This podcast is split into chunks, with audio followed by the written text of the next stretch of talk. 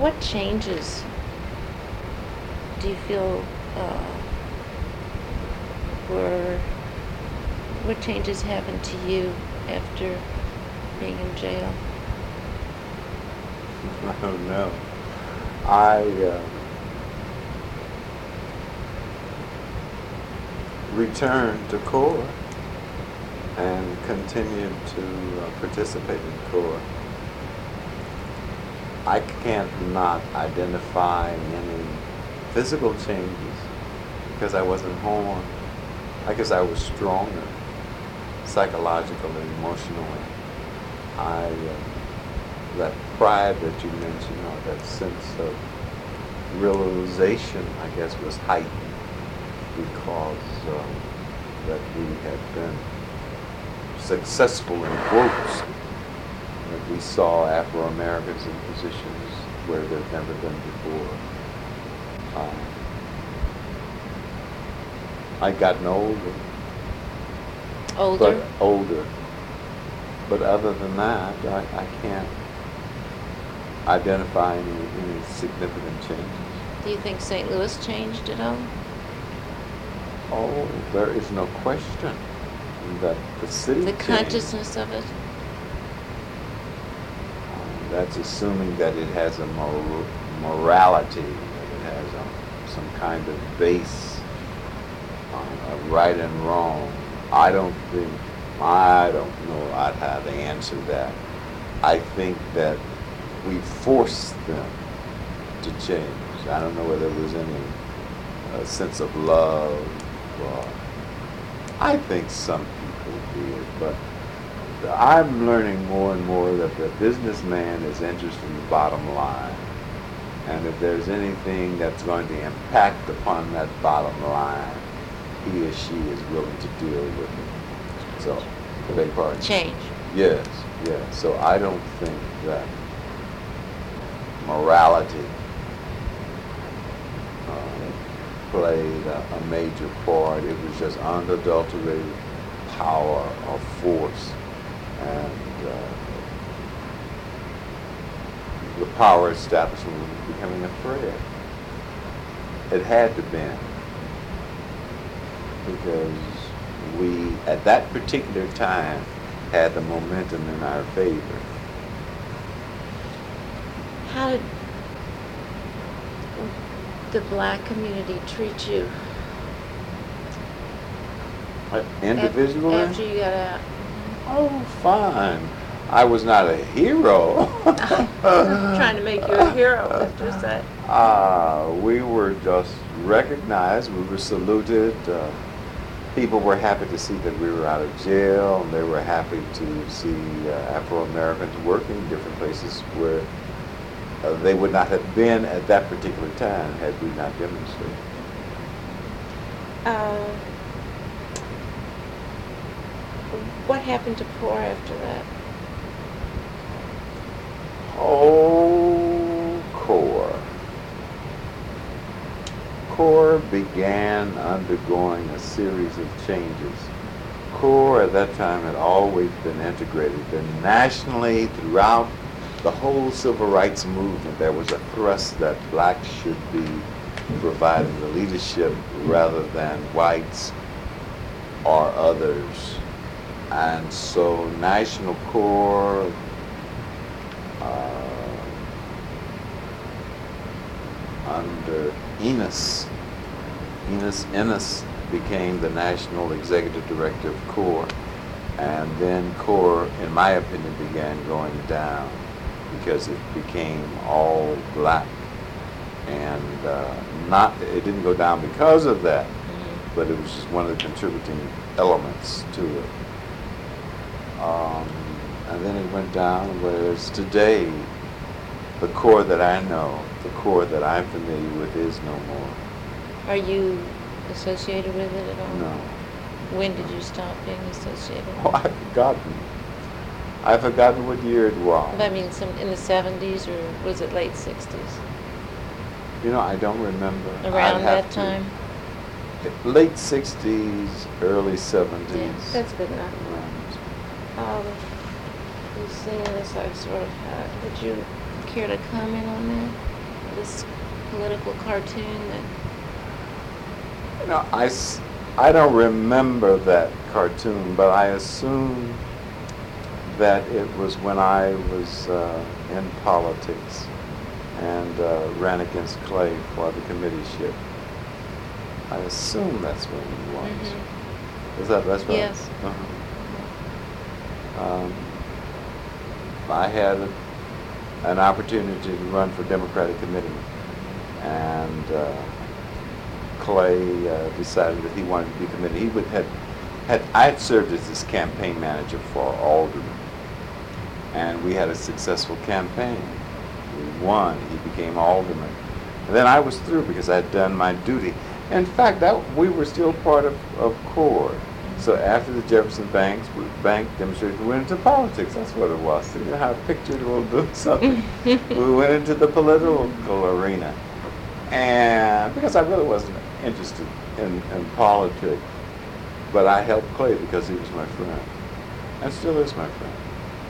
And then we uh, separated uh, when it came for that committeeship because while I was in jail, I was running.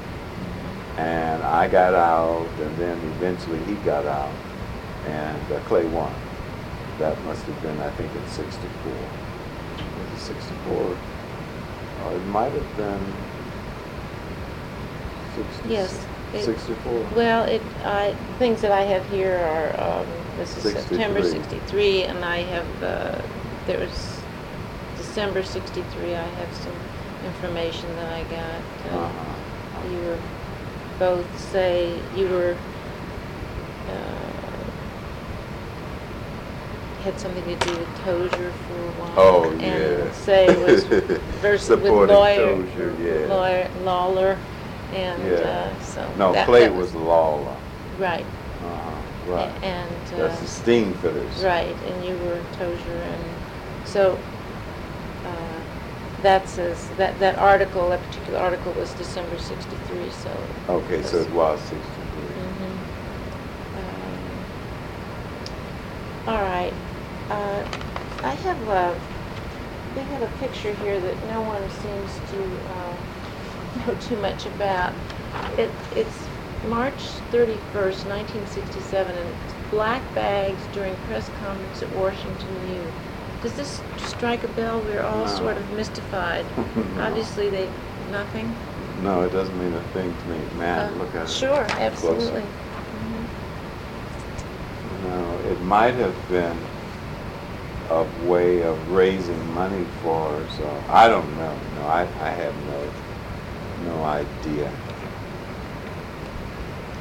Um, I'd like to mention today, since we were doing our first interview on the day that John Kennedy was assassinated, and it was 63, and it was also around the time when you were involved in this Jefferson Bank.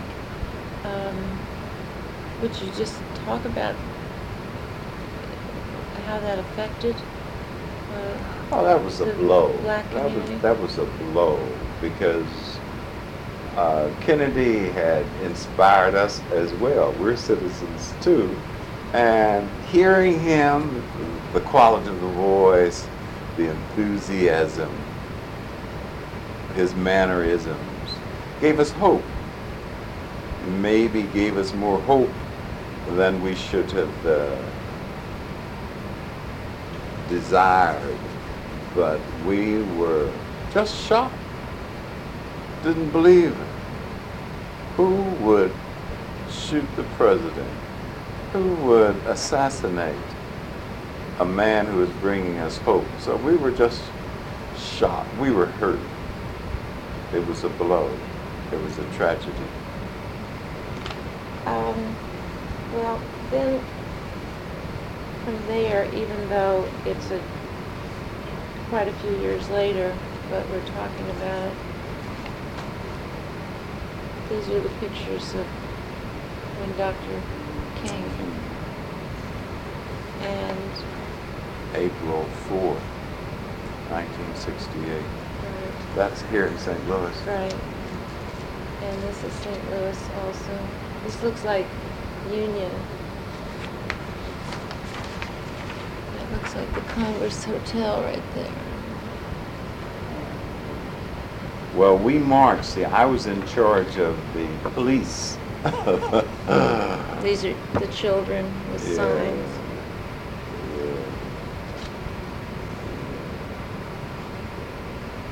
Yes, you see, the police department was concerned because this was the day they thought we were going to have a riot in the city of St. Louis, the day that we marched. When was this march?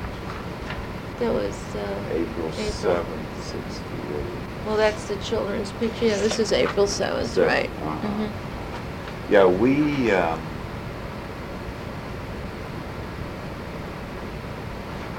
we uh, had an excellent march.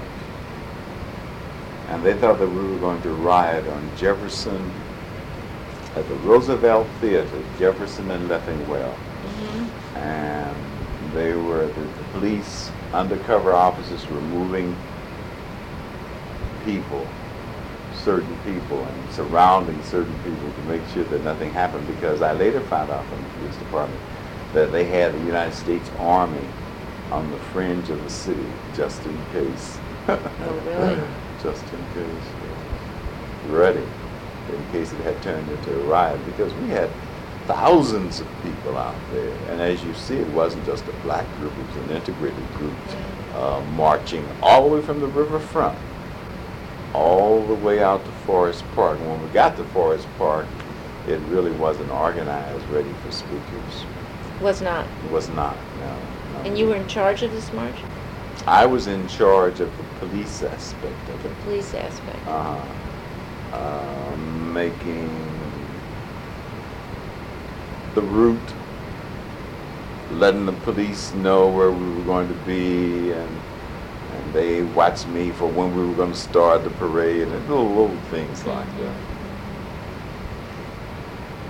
that. Your skills are so many. And You so. flatter me. No, I'm not trying to flatter you, Mr. Seay. When I think of the of the role that you've played, it's almost a science to be able to know what people want and and try and work with different factions and so much public relations. It's a very difficult thing. Yeah. That's true. It is, but I think. Yeah. Um, while we're talking about riots, um, why do you think St. Louis never really had a race riot?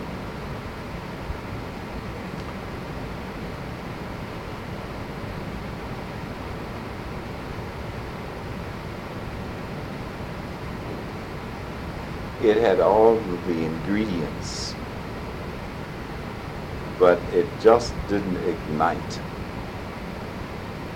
Could have, but if there were any one person that I'd give the credit to, I would say an Al Fleishman who for Civic Progress.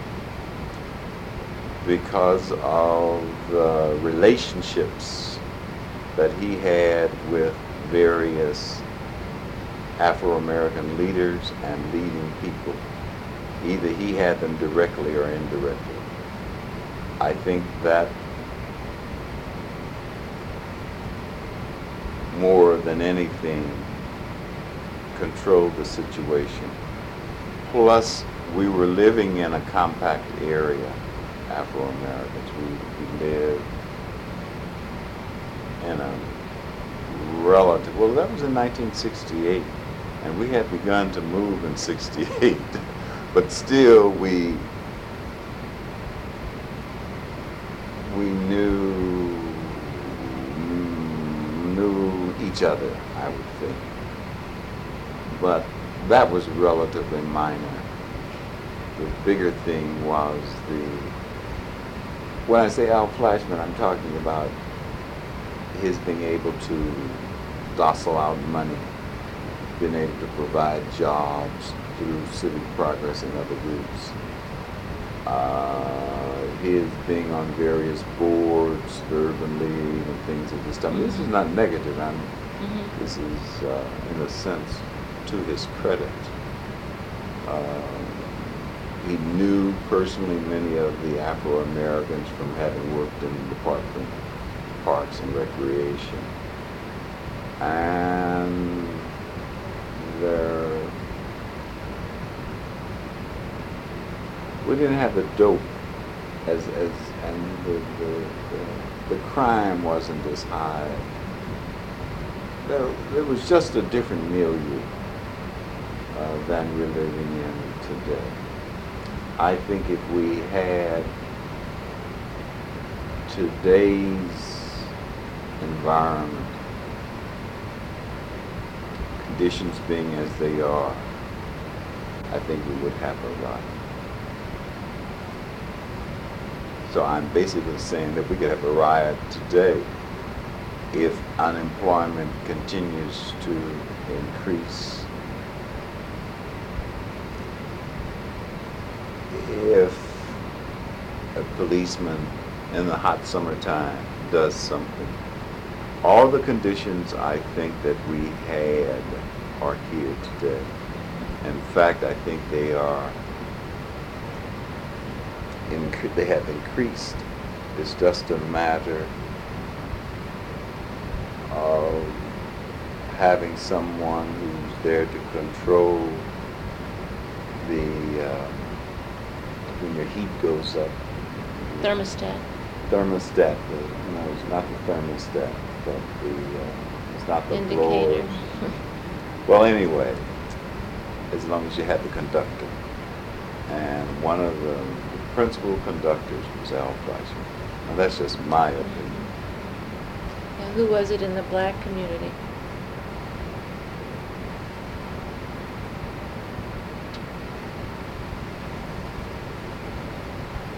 I would think that the Urban League would be one. The NAACP was another. Uh, those Afro Americans who were working for the government, those city, local, and state, uh, some of them who were active in sororities, fraternities, the so-called safe organization. And this is not being critical. Mm-mm.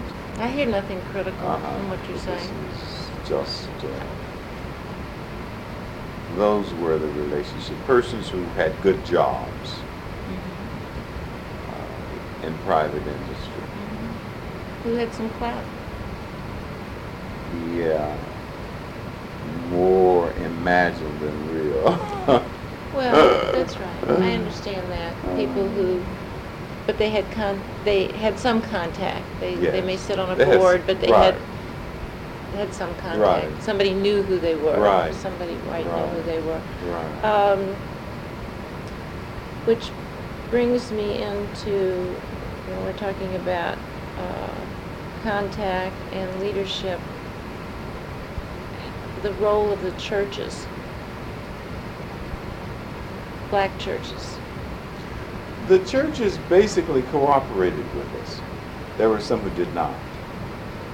Uh, Who, who, when I say who did not, I'm, I, you don't have to name, what, Individually. but, but who and why?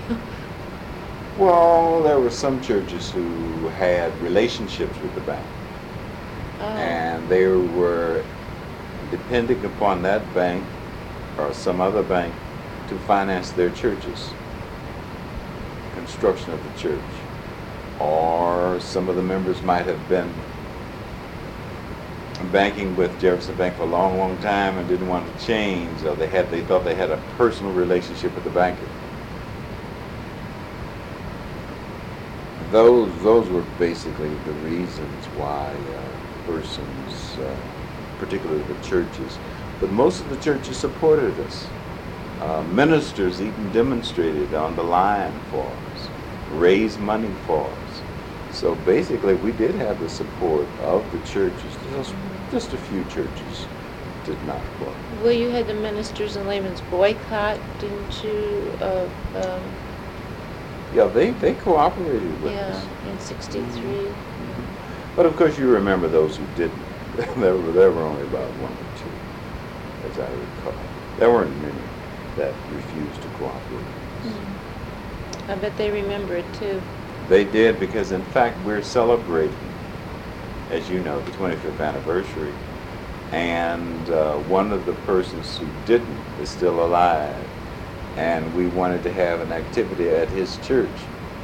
And he said, no, that might bring back too many memories and open more wounds. And so we did not have the activity at his church. That's surprising if you were willing to have him be part of it. Yes, yes, yes. Can't reach out much more than that. Well, that's no more than with the bank. The bank didn't want to be bothered with us either. the same situation. Well, now the bank, I can understand. Yeah, yeah, yeah. But uh, you did contact them, right? And they. The bank? Yes. Well, yes, yes, yes, yes, yes, yes. I uh, personally went to the bank. Tell me about that, please. Oh, I went to the bank. Maybe we demonstrated on the 30th of August this year. I went to the bank, went to the bank, maybe two or three weeks prior to our demonstration. Just dropped in without an appointment and asked to speak with the president, who is the son of the gentleman who was the chief executive officer we were demonstrating in 63, Dillon Ross. And the son, who was the chief executive officer, was not in. So I talked with the vice president, and he said, Well, I can't talk with you. You better talk with the president.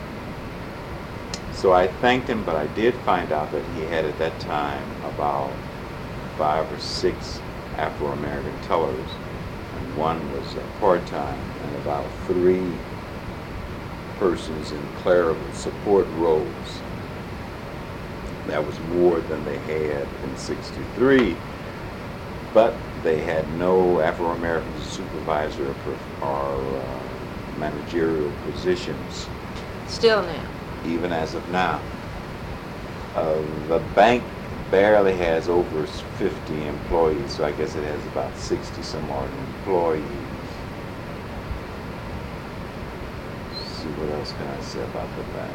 But they wanted no part in. But they wanted no part in this this. demonstration. They wanted no part in it when we had it uh, about four years ago. And when we did it in, on our 10th anniversary, they wanted no part in it also. But I had thought that by the 25 years, they would have softened. But the uh, son, who is now the chief executive officer, says that we tried to kill his bank, and he holds that against us. And he refused the next day to to uh, meet with me. He said we had nothing to talk about. Well, I guess he was raised, uh, Millsap said that you are organized, proven lawless and responsible. Your organization proved lawless and irresponsible, I guess. Well, he was. That was an was- article from years ago, Mhm. was it? Yeah. because he and I are acquaintances now. We speak and Mhm. talk and smile about the past. Good. Uh, now that's Millsap. Now, Right. Millsap is, is a politician and a- an Yeah. attorney. but the got chief it. executive officer has not changed his stance. Um, all right, I see you looking at your watch. I'm going to, Well, no, I can, we can go on some more. I, I, I didn't talk about the St. Louis, uh, let's see, I'm gonna find this. No, it's not got my notes. Um, the community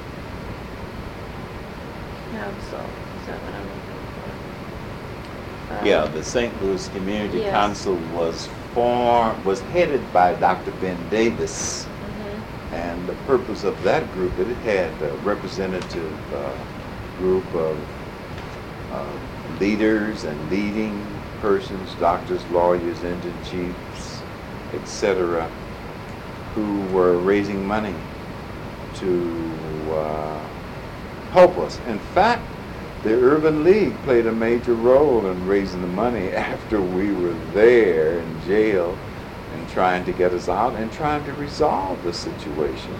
So this, that group, that community organization group was just a group of citizens who wanted to show that there were responsible persons in the community who appreciated what we were doing and wanted to help us out. And so they primarily raised funds for the bonds and uh, for our court costs and, relied, and related uh, expenditures. We had also the Human Rights Commission uh, became very actively involved in trying to uh, open more doors for us, and uh, doors for us being jobs for persons in the banking and other industries. Now, when we talked about race riots, I meant generally speaking, I was not talking about, and so you understood that, that was not just Jefferson Bank, that was just. Oh, I thought you were saying, why is it that we didn't have a race riot in the city of St. Louis? Yes, but Okay, I meant, I meant at, at, during the sixties, not just the. At the Jefferson Bank Right. period. But I think you, to me, you answered it fully, I Yeah, just, as long as okay, we, Okay. um, do you feel like you did? That you, you understood that it was the entire Yes, sixties? Okay. yes.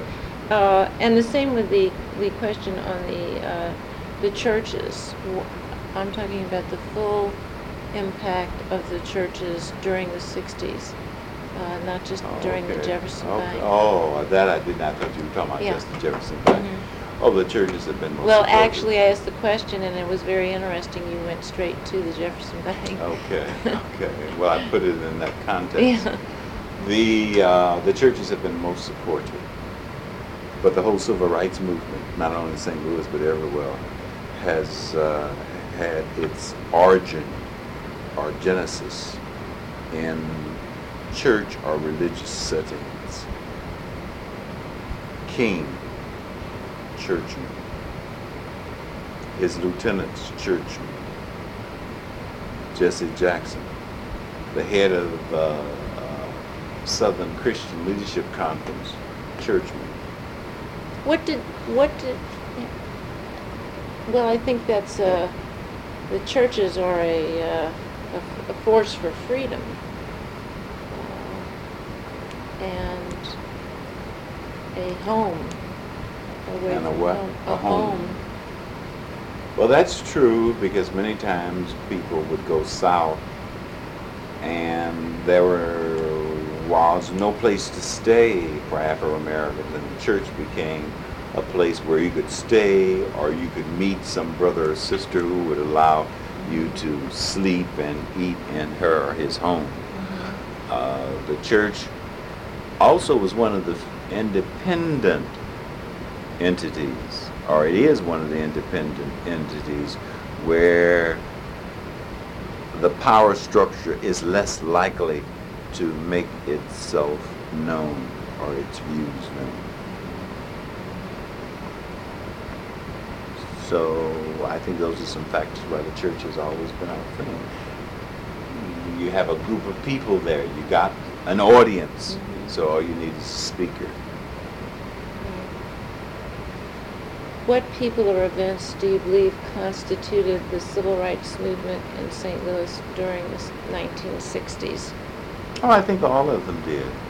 I think NACP core action, all of them contributed. Uh, action and core gave respectability to NACP and the Urban League because uh, the Urban League was the, the power establishment would say, urban uh, NAC, no, I mean um, action and core. I'm not going to help you. You're radical but I'm going to help the NACP and the Urban League because you're my kind of people. And so you had the good guy and the bad guy, core and action being the bad guy, the good guys being NACP and the Urban League.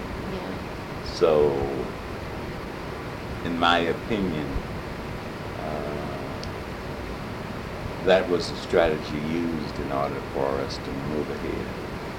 But who were some of the people, the main people in the 60s? Separated them from the organization. Yes, the movers and the doers. In addition to those 19. Mm-hmm. Okay. I would say Bohannon of the Urban League, I would say Margaret Bush Wilson, uh, Anita Bond. Um,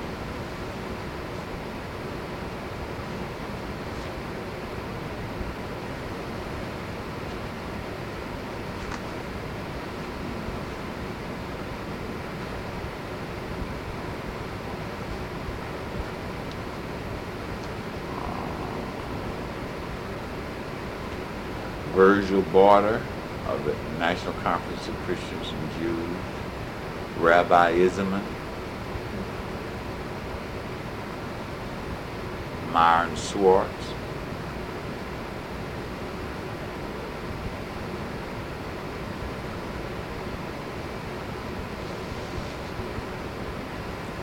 um, Ben Davis, Oldhams, Percy Green, Captain Ed Bolden, Is he related to Otis? Ed Bolden is a police captain, first Afro-American police captain who commanded a district, Doc- district. Dr. Seay, how long have you been saying Afro-American? When did you, I have been saying it, but I am making the transition this year. I try not to say black. Sometimes I slip, Mhm. but I'm definitely saying Afro-American. well, I noticed that in all the things I've read about you and all the things that you've written that I've read, Afro-American. Afro-American. I'm trying. When did you begin? Well, actually, I began while I was in Washington, D.C., when I was working with the federal government, and I represented that agency uh, to a, a group. I was in Washington from 74 to 82. Okay. I worked with a group that began celebrating Afro American History Month, which is in February. And that was the, the, the it began as a week uh, by uh, Carter G. Woodson. And by working with this organization, and I was its representative from this agency to this citizens group planning the national observance of Afro-American History Month just in the Washington D.C. area. And so after seeing all this literature, and in parentheses it said Negro or Black, I never, I didn't make that change in D.C. I only made that change. I was undergoing the process all along because persons in our community have been reluctant to call themselves African or to associate themselves with Africa. And so I think, I guess it's a process of assimilation or growth or development of some type that I'm proud now. I'm not ashamed of, of being black. I'm no longer ashamed of being connected with Africa.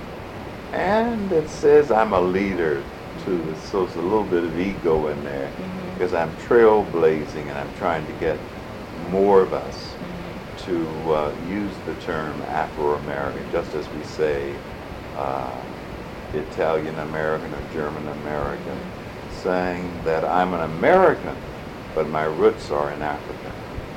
And I'm proud. Right. Okay. Um, well, what other events in the 60s, besides the Jefferson Bank, would you say constituted important? Well, I I mentioned the Famous-Barr situation where they had Afro-Americans on as elevator operators. The fact that uh, Afro-American police officers began to move into other areas of the city to, to police. Uh, they began to uh, more began to uh, were assigned as detectives. Um, more uh, firefighters. Uh, the opening of the restaurants, the passing of the civil rights uh, law in 1964. Um, just the whole transition uh, opening the door for full citizenship for Afro Americans and for women, Asians, and other minorities, handicaps. Uh, we paid the price as Afro Americans. We paid the price. We were the data. Because unless you have data, you don't have a problem in scientific America. And so we were the data, Afro Americans and others have benefited. And we're happy that others can benefit because we're all together. Does that look familiar to you? How do you feel about this picture? It's Percy Green. At the arch. At the arch. Yeah. Um, what do you mean when you say how do I feel about it? Well, in the same way that Evelyn Roberts made the statement, it was a different way of Oh, I thought doing things. I, I salute Percy for doing that. I would not have uh, had the strength to go up on that march. I salute him. And he did a tremendous amount of good. Out of that, he opened the labor unions up. He really did. He did an excellent job. Now, Percy Green, as I told you before, was a member of CORE, but right. he left because he thought we were too conservative. And Percy is a landmark. His case against McDonnell Douglas, landmark cases. And uh, whenever you go into a EEO situation, you have to go into the courts. Frequently, they're referred to uh, the Percy Green case. He has made an invaluable contribution to us. Ivory Perry and others, uh, he's another one of our supporters, another demonstrator has done a tremendous amount of good. Has written a couple of books now. He's a well, George Lipsitz wrote a book yes, about him. About him. Have yes. you have you seen it or read it? I have seen it, not read it. Oh, I don't remember that one, that particular one. from the Clark, 12th and Clark. I, I, it, it might have been in 1960, it was in 1965 sometimes he would oh, stop okay. cars and say, as long as you've s- Yes. stopped you, think about Yes, this yes, thing or that thing. And this picture was uh, addressing demonstration from the police headquarters in 65. But see, many of those things we didn't know exactly the details on because we were incarcerated. mhm. I didn't know.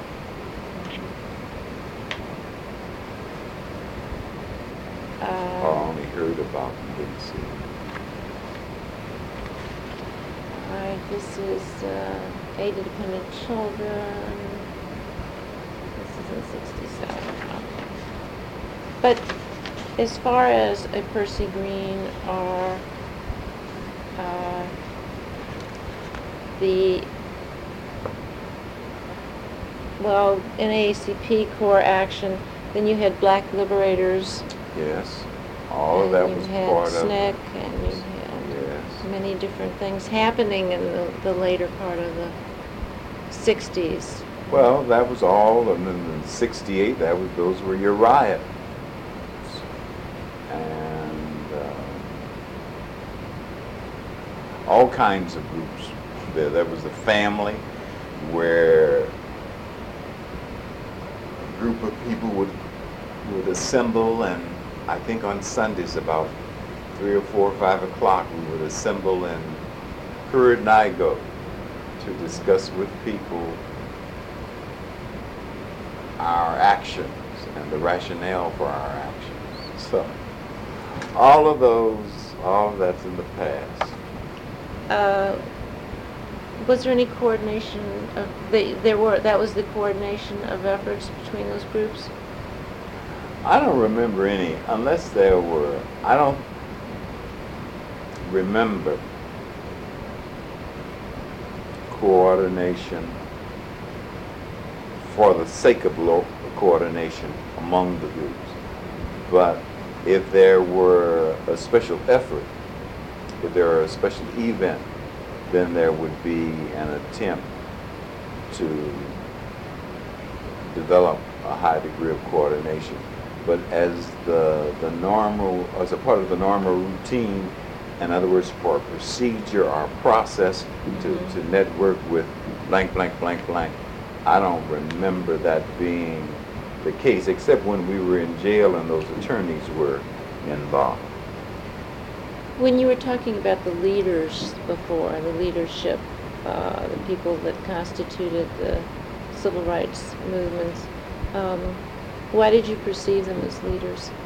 What makes them leaders? Well, those who, those were persons who were in leadership titles or in leadership roles, maybe president or vice president.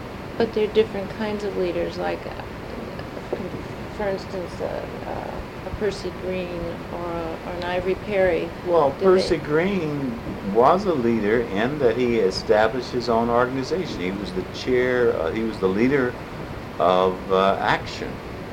Ivory Perry now was, I don't know whether Ivory was ever in a position uh, where he had a title. No, I, I, they don't But have he was a title. leading, he was a leading person. Mhm. I, I, a leading person to me is one who makes a contribution but doesn't necessarily have a, a following. No, it can, well, it can be a grassroots level Well, as but, opposed to, well, I, one, right, one could be a, a block unit chairman or could be a leader in his block without holding an office. Mhm. I think of a leader as a person who's holding an office, okay. whether it's an elective, appointed, or whether or not he's uh, employed. Mhm. and and, uh, and other if you aren't a leader you might one might be uh, a leading person Mhm. a socialite or a business person. Those are are, are leading persons. Well, let's talk about leading persons then. what's your question? My question is, who do you perceive as leading then or persons now? then? oh i would consider myself a leading person chairman of choral once or twice, I forgot. Oh, when we had the, we had the, what we call jitneys. Those were service cars. Buses, yeah. In lieu of the bu- the buses were going to come. Or some, they were increasing their prices. Mhm. And, they, oh, oh no, the city was getting rid of the service cars. That's what it was under Mayor Cervantes. And uh, we, we in Core wanted to keep the service cars because we said the service cars wouldn't be as expensive. And so we literally operated the service cars for a long time on Martin Luther King and on Hodiamont and Enright. Mhm. Uh, but then the police jumped on this constantly. We're giving those people ticket after ticket, so we couldn't couldn't keep that up. But at a grassroots level, do you consider an Ivory Perry with a following? Oh yes, yes. I guess I guess he would be. He he has a following. Um, but it's a following for this day or this hour. Mhm. It's not a continuous following. I would not consider him a leader. Can you think of people other than holding, like yourself, other than holding a a public office? Though you held offices, but I'm I'm trying to get to people that were perceived as leaders.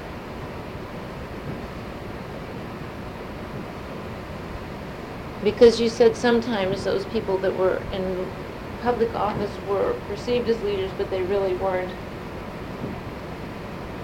doing anything or, or capable of- or allowed to. But they still had the following. Yeah. They still had the following.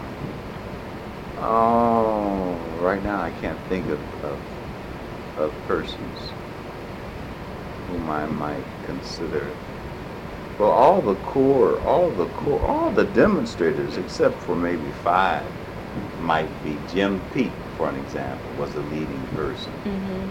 Uh, Louis Ford, at that time, was a leading person. Uh, Jean Tenure, Mm-hmm. who was one of our leaders uh, professionally from CORE, uh, was not only a leading leader, but a leading person. What have I missed that you would like to talk about? That you feel that would be good for children, adults, blacks, Afro-Americans, whites? Oh, I don't think you've missed anything. Well, I think it's important for us to set our objectives, our goals, and then devise a strategy to achieve those objectives and goals. Implement them and evaluate your success from the standpoint of where you are, where you were, where you wanted to go. And it's important to know this because history doesn't repeat itself, but some of some conditions can occur similar to what have some conditions that have gone on before, and it's important for those similar situations not to repeat itself. So we need to know where we are, where we were, where we are, and where we want to go. How do you feel about the leadership today in the Afro-American community in St. Louis?